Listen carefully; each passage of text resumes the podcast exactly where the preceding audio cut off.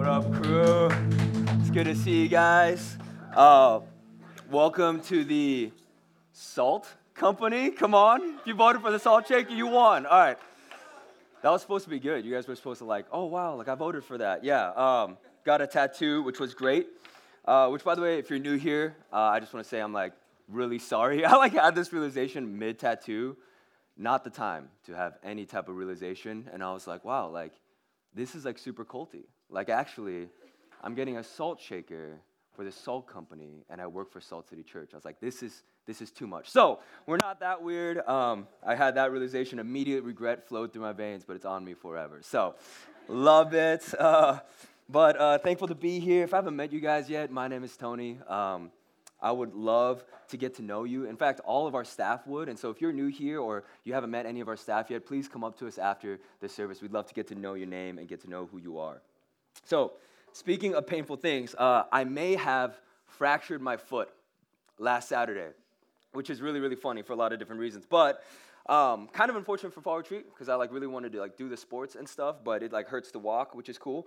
Um, and it happened in the aftermath of running 20 miles. Okay, now, if you're hearing like, wow, like 20 miles is like a significant distance to drive, yes, you're absolutely right. Like I was doing it and I was like, wow, I've been here doing the same thing for so long.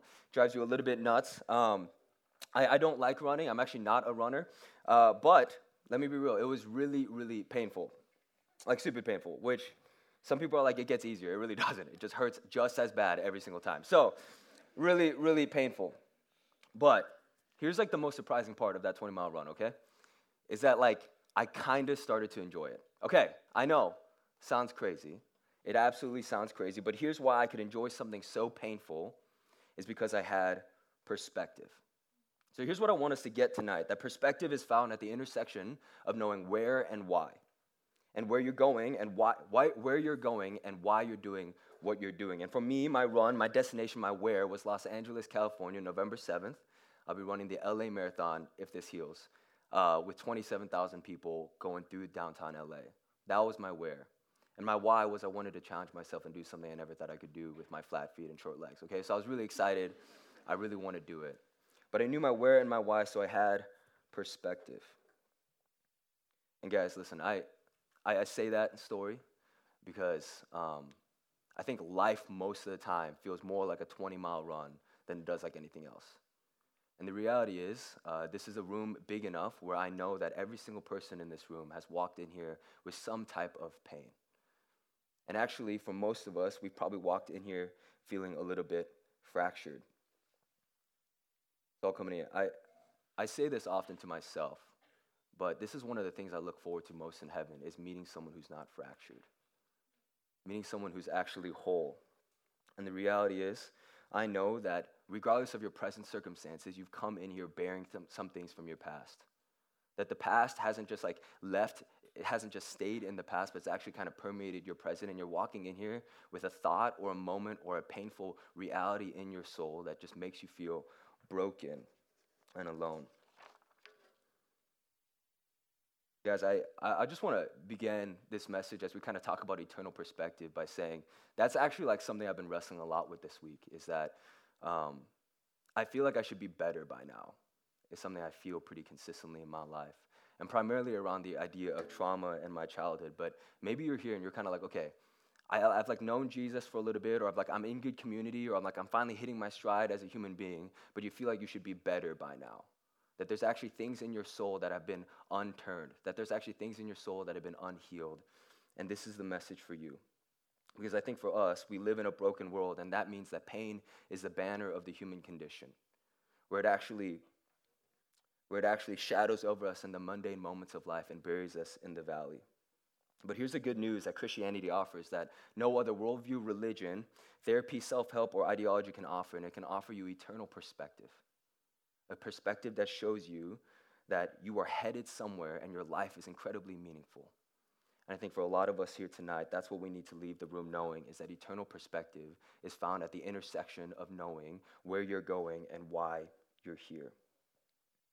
So, as we continue in, guys, here's the kind of question, the operating question I want you to be thinking of as we kind of work through this text is what would actually change in your life and the way that you think and the way that you live if you had true eternal perspective.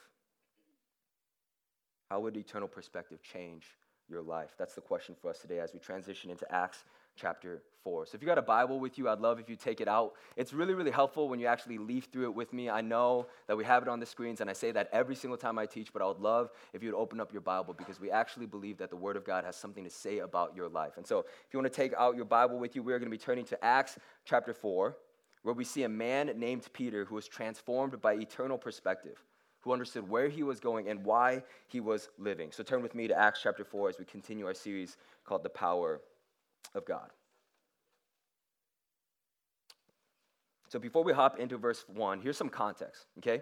Uh, Peter had just finished up in Acts chapter 3 healing the lame beggar. That's what we talked about last week by the power of God and preached to the crowd that they had killed the author of life, whose name is Jesus. And then we start in chapter 4 with the, with the barging in of the people in positions of power. So look with me to verses 1 to 2. And as they were speaking to the people, the priests and the captain of the temple and the Sadducees came upon them, greatly annoyed because they were teaching the people and proclaiming in Jesus the resurrection from the dead. Okay, so here are a couple characters that we have in our story. I'm just going to kind of set it out for us, okay? We got the priests, the captain of the temple, and the Sadducees, okay? These were the upper echelon of Jerusalem in the first century. The priests were considered the religious practitioner who kind of carried out the sacrificial law. The captain of the temple kind of operated as like a sheriff or the head of the police force. And the Sadducees were the cultural elite of that day. And they were really, really mad at Peter and John, two disciples and apostles of Jesus, not just because they had healed a man, but primarily because they were teaching and proclaiming the resurrection of Jesus. And they were greatly annoyed and disturbed for two reasons. And the first is that they expected the movement to die. But their expectations didn't meet their reality, and it made them pissed.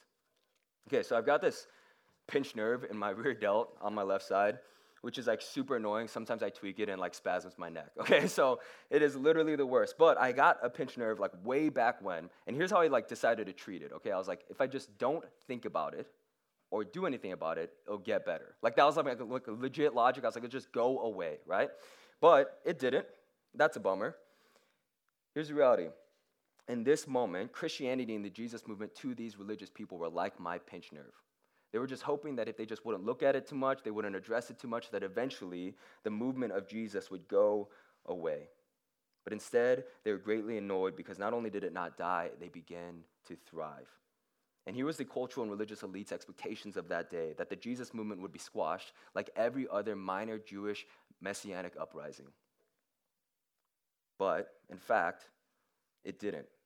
And they came to this conclusion that if Christianity was of God, it would live, but if it wasn't, it would die. So in Acts chapter 5, you don't have to turn there with me, they talked about two different people Thaddeus and Judas the Galilean. I know this is some history, but just bear with me, it'll make sense. These were two Jewish messianic leaders that claimed that they were saviors, but after they died, the movement died. But unlike those people, Jesus died and the movement began. And here's the reality about the church that Christianity didn't just die with Jesus, it actually exploded after Jesus' resurrection and ascension. And unlike those movements, this movement was of God, and the power of God began to fill his people. And to, for 2,000 years later, we're still worshiping the same Jesus. And Christianity began to span over seven different continents and birth the orphanages, the universities, and the hospitals of our day. This is what the Christian movement did. And Salt Company, the most important thing that it birthed was the church. And what happened was the gates of hell did not prevail against the ongoing movement of God. And the church is alive because although Jesus died for a moment, he became alive forever in heaven. And because he is alive, the church is alive. So, unlike any other Jewish sect of that time, the movement of God began to flourish. And the second reason why the religious and the cultural elites of that day were bothered was because instead of hiding and running, Peter, having eternal perspective, was teaching and proclaiming the resurrection of the dead in Jesus. Now, here's why that was like a non starter for this religious leaders uh, is because the Sadducees had all the political power in Jerusalem and they didn't believe in the resurrection.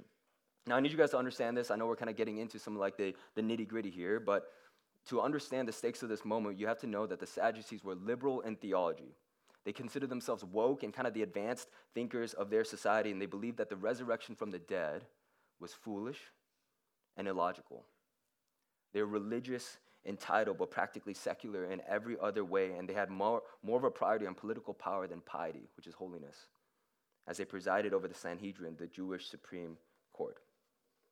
I want you guys to think of the Sadducees of their day like modern day politicians who have kind of gained their power through wealth and lineage, who were anti supernaturalists and therefore rejected any notion of heaven, hell, angels, or spirits, and had a deep disdain for any type of messianic or savior prophecy because they believed that man was the master of his own identity, not God.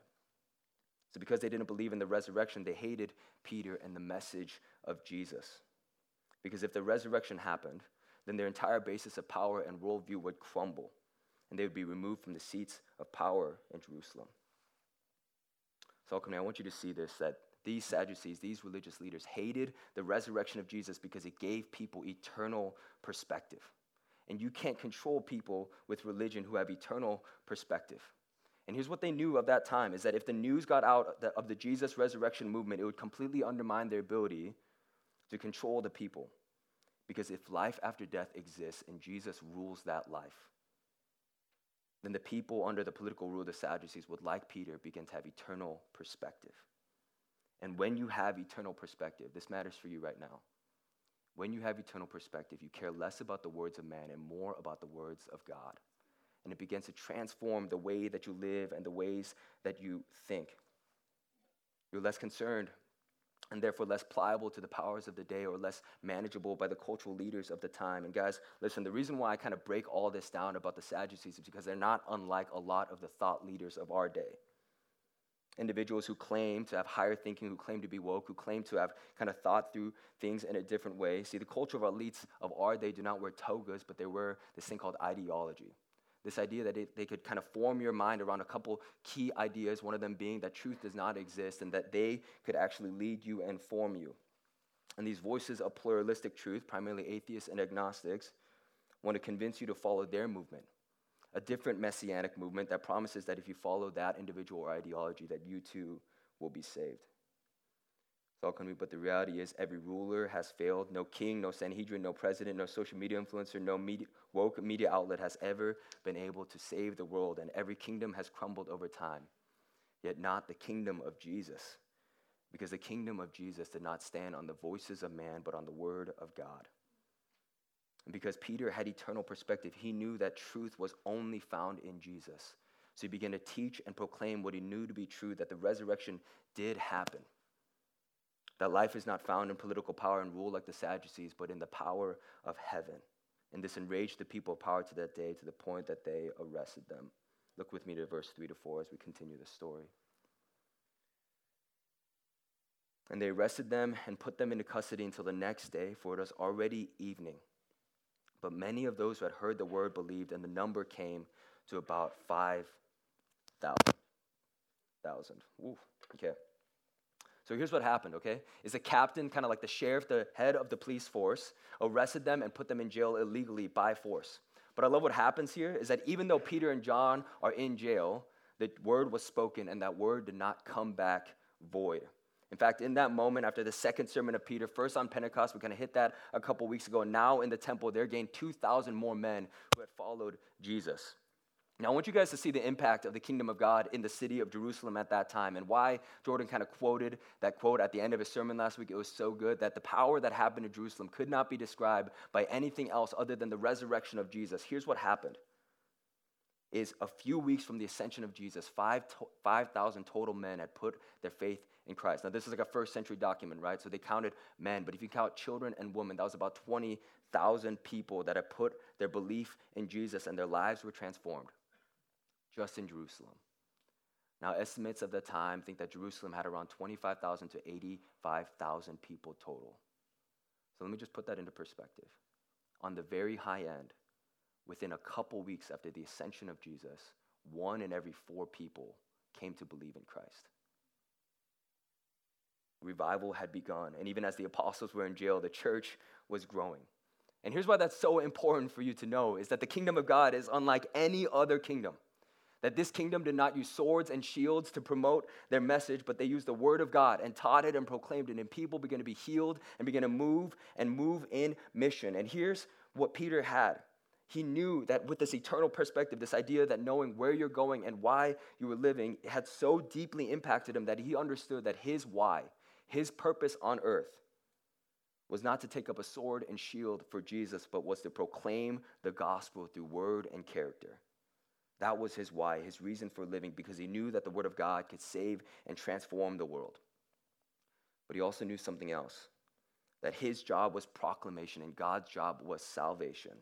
That the power wasn't in the presentation, but the power was in the subject matter. Okay, so I love uh, old dead guys. I really, really do. I really love them. Uh, they're great. Did you know you can read books from people like hundreds of years ago and they'll like tell you stories about their life? Like you can actually do that. You can still go buy books. That's a thing. You can also listen to um, audiobooks, whatever. It's nuts. Reading is nuts. That's a crazy concept. Okay, none of you guys think that. You should think that. That's like awesome. Um, but listen, one of my favorite old dead guys is Charles Spurgeon. Uh, Mr. Spurgeon is kind of like the uh, gold standard if you're looking into like guys who really followed Jesus a couple hundred years ago. So he's incredible. Um, he had at one point more influence in England than the King of England. Preached to over a million people live, which is pretty cool. So you should read his stuff. Anyways, he tells a story where uh, he does like a mic check. Okay, so keep in mind he like pastored in like the late 1800s, so obviously they didn't have mics. But he would go into these like massive churches, like seating 10,000 people, crazy, like kind of like the basilica looking stuff in England, right? Uh, he would go to these churches the night before he preached, and the way that he would mic check is he would kind of expound his voice and check the acoustics of the room. And the way that he would do that in particular was that when the church was empty, he would go and he would just recite a Bible verse over and over and over again. And here's the one that he chose for that particular Saturday evening. Behold the Lamb of the Lord, of the Lamb of God, who takes away the sin of the world. And he just repeated, Behold, the Lamb of God who takes away the sin of the world. And he just goes super loud, so I'm gonna try it. Behold, the Lamb of God who takes away the sin of the world. And he would just repeat that for like an hour. It was crazy, but he could t- test the acoustics of the room. And here's, listen, guys, he thought the church was empty, but it actually wasn't because there was one man fixing the rafters of that church. And for the first time in that man's life, he heard the word of God spoken over him and came to behold the Lamb of God that took away the sins of his life. And he began to follow Jesus. And here's what happened is that the word of God transformed his life, even though Spurgeon was just trying to like mic check the room. That God would use the word itself, not necessarily the presentation or who's doing it, to actually radically transform this man's life. And so, Company, we need to know what Peter did that God's job is salvation and our job is proclamation. Which means here's what's true about your life is you cannot save people. That the people in your life that you desperately want to know Jesus, your parents, your friends, your roommates, your coworkers, your job is to proclaim the good news of Jesus to them. It's God's job to save them. And we can trust that with eternal perspective, every single time you get to share the gospel really matters. And I'll think of it like this in college. I used to text a ton of guys, invite them to Salt Company, and most of the time they'd leave me on read, which was fine because in my mind I was like, listen, a hundred times they might say no. A hundred and first time they might behold the Lamb of God who took away the sins of the world. So I'm just going to keep showing up and keep being faithful and keep shooting them texts because even those many witnesses opportunities mattered. Because with eternal perspective, we can understand, like Peter, that our job is to proclaim the gospel. And when the gospel is proclaimed, lives get changed. But he, Peter knew uh, where he was going. Um, sorry, he knew why he was living, but he also knew where he was going. So look with me to verses 5 through 12. I'm going to read this whole section out. It's going to take a hot minute. Just stick with me. That's why you should have your Bible. It makes it easier for you to follow along. On the next day, their rulers and elders and scribes gathered together in Jerusalem with Ananias the high priest and Caiaphas and John and Alexander and all who were in the high priestly family. And when they set them in their midst, they inquired, By what power or by what name did you do this? Then Peter, filled with the Holy Spirit, said to them, Ruler of the people and elders, if we are being examined today concerning a good deed done to a crippled man, by what means this man must be healed, let it be known to you and all the people of Israel by the name it was by the name of Jesus Christ of Nazareth, whom you crucified, whom God raised from the dead. By him, this man is standing before you well. This Jesus is the stone that was rejected by you, the builders, which has become the cornerstone. And there's salvation in no one else, for there's no other name given under heaven among men by which we must be saved. Okay. So verses 5 to 6 describe those who made up the Sanhedrin, kind of the Jewish Supreme Court, and they were the people of power in the city. And last week, Jordan kind of taught on how we killed the author of life. That each one of us and all of our sins nailed the nails to Jesus' hands, even though we weren't physically there, right? This week, these people were physically there.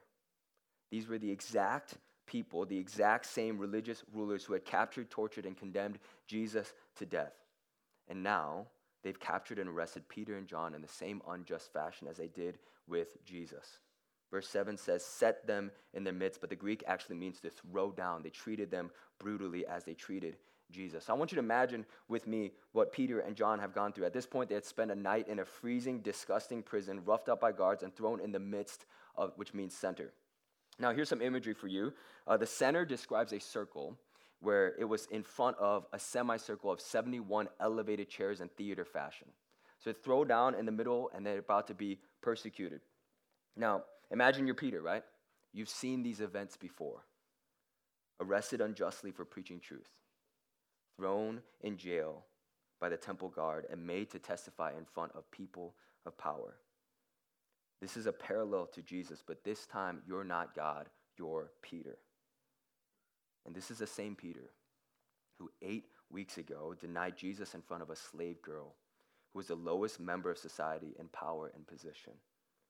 And yet, as he's thrown down in front of 71 of the most powerful men in Jerusalem, the same men who used their power to whip, kill, and torture and kill the author of life, the denier became the proclaimer and fear was replaced by faith. And Peter's perspective changed because before Jesus, he had no idea where he was going. His destination was unclear. He was afraid of death, for at death he would have to face the unknown. But after Jesus died, resurrected, and ascended, Jesus, Peter knew that life existed after death. He gained eternal perspective where his life on earth was temporal, but his life with Jesus was forever. So instead of denying Jesus on trial, he proclaimed the truth. Verse 8 says he was filled by the Holy Spirit, empowered by the Spirit of God, and he began to preach. And in verses 9 through 10, he preaches that if the accusation is how this man was healed, then he was healed only by the name of Jesus, not by Peter's hands, but only the name that is Jesus. See, the trial began with an accusation against him, and then he turns the trial and accuses them. That this name of power of healing is the same name in whom they crucified and whom God raised from the dead, that Jesus was the cornerstone, rejected by them, but resurrected by God and exalted to the highest point, of valuable stone in the kingdom of God. Look with me to verse 12 as we look at the pinnacle of Peter's proclamation. And there is salvation in no one else, for there is no other name under heaven given among men by which we must be saved. So, community, here's what Peter would want to tell you tonight that there is salvation and healing in no one else.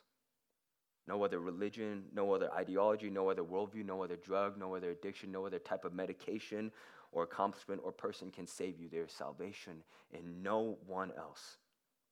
But we must be saved. And here's the thing let me just be real with you guys. Everyone knows we must be saved.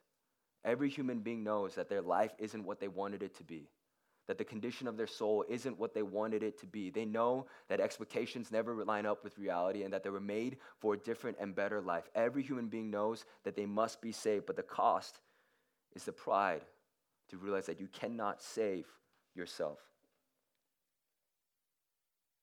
Welcome me. The, the idea that no other name can heal you will be the most important idea if you're a Christian for the rest of your life because you will be tempted time and time again to go medicate your pain in other ways. To go medicate your pain through accomplishments or achievements or the girl, whatever you do, you will try to medicate your pain with the job that you get or the accomplishments that you have or the feel good moments that you have, or you'll medicate your pain by going on the best vacation you've ever wanted, or you'll medicate the pain by posting another picture on Instagram to get the likes that you need to have the dopamine hit to feel whole. But the reality is that no other name can heal you. You have to run to the King. Well, company. Peter knew his where and his why, and he had eternal perspective.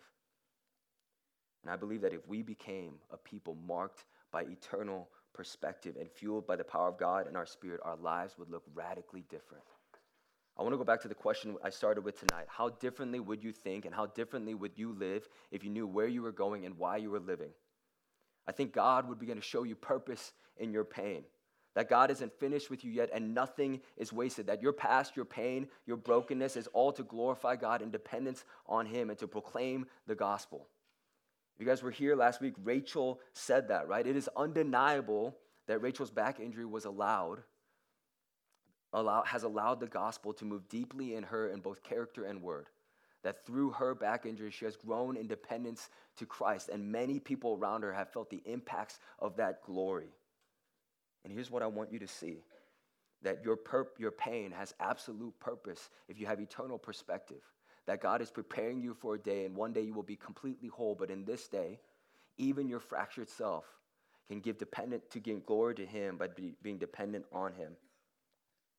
I think we would all live lives of joy in the midst of mundane moments of life because we would realize that going to class is not ultimately for our education, but going to class is ultimately for the eternal purposes of God to proclaim and teach the gospel to your classmates. I think we would be less stressed about performing for others because, like Peter, we'd be less concerned about the words of man and more concerned about the words of God. I think you wouldn't skip out on connection group because of intramurals or homework or tests but you would commit to community because you know that God is preparing you as a saint to be someone who exemplifies Him in your character and your words. And so, ultimately, I think revival would reign in this place. That if we had eternal perspective, we would go where people wouldn't go, like overseas. That we would love like no one else can love, and we would serve the least of these. And we would see the Spirit rain down in this place, that we would see revival happen in our midst. And I think people would look at Salt St. Paul and say, man, what an unimpressive people, but what an unbelievable God. I think they would say about us what they said about Peter and John in verse 13. Now, when they saw the boldness of Peter and John and perceived that they were uneducated common men, they were astonished and they recognized that they had been with Jesus. Yes, I want you to see that when you have been with Jesus, your perspective changes forever that as eternity crashes into your world, you begin to live differently. See, eternal perspective comes with being with Jesus, deeply shaped and changed by your Savior. Because I think, honestly, when I have, when I see life through eternal perspective, found in being with Jesus, I, I actually begin to rejoice at the hardships of my childhood the stuff that plagues me on a daily basis, the stuff that makes me feel most fractured and most broken, when I have eternal perspective, I can begin to rejoice because it's in that brokenness that I've learned dependence on Christ. And as I've depended on Christ, He has been glorified, and He has used that dependence to bring the gospel to places that I could never go before. And here's what's true is that suffering has made me into a man who knows that he has broken legs and a fractured feet and is in desperate need of Jesus. And the type of man type of man that loves to, that God loves to use to carry the good news of a suffering Savior to a suffering people. And maybe that's what God wants to do in you. And maybe you showed up tonight and you've been going through some stuff, and maybe people in this room don't even know about it actually. That a lot of your life has been processing whether or not you can actually feel whole again after that person cheated on you. Or you're here and your father left you at a young age and you've never actually been able to know why. And you, you've, you've asked yourself the question is it because I'm not lovable enough? Is it because I messed up? And you've never had answers to your questions. Or you've seen people in your life struggle. You've seen yourself struggle with depression, and you're asking yourself, is there anything else? Is there purpose in this pain? So, company, the, your pain has prepared you for ch- sanctification and dependence on Jesus in ways that you could have never imagined. And God will use that character to give you more fruitful ministry than you could have ever hoped for. And the reality is, we that carry the good news of a suffering Savior to suffering people have had to suffer ourselves. And as I invite Kurt and Jonathan back onto the stage, I want you to see that Peter wasn't the first one to have eternal perspective, that Jesus was. Instead of facing the Sanhedrin in court, Jesus faced death on a cross. And as he took his last breath, he was able to see suffering with eternal perspective. And he yelled out, Father, forgive them, for they do not know what they are doing. Salt Company, as his life was being taken, he was being overtaken by concern for the sinners who were nailing nails in his hands. That he had eternal perspective and he knew where he was going and why he came to earth, and was to save the exact sinners that killed the author of life. But not only did he know where he was going and why he came, he also knew who he was. He was the name above every name, the Son of God, the beloved and the highly delighted. He knew who he was, the King of kings and the Lord of lords. And Salt Company, I want you to see that he knew his name. And if you are in Christ, you have a new name. That the old name that you walked in here with is washed away by the blood of Jesus, and you have a new name.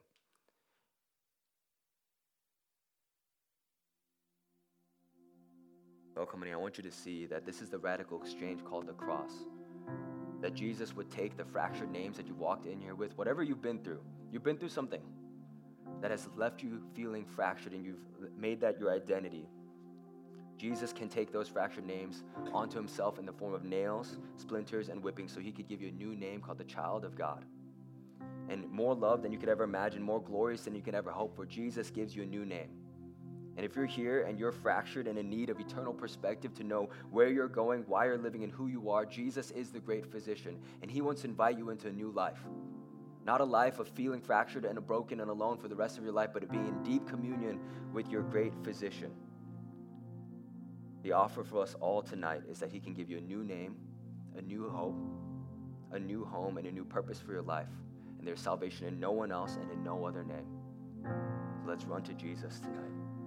Let's pray.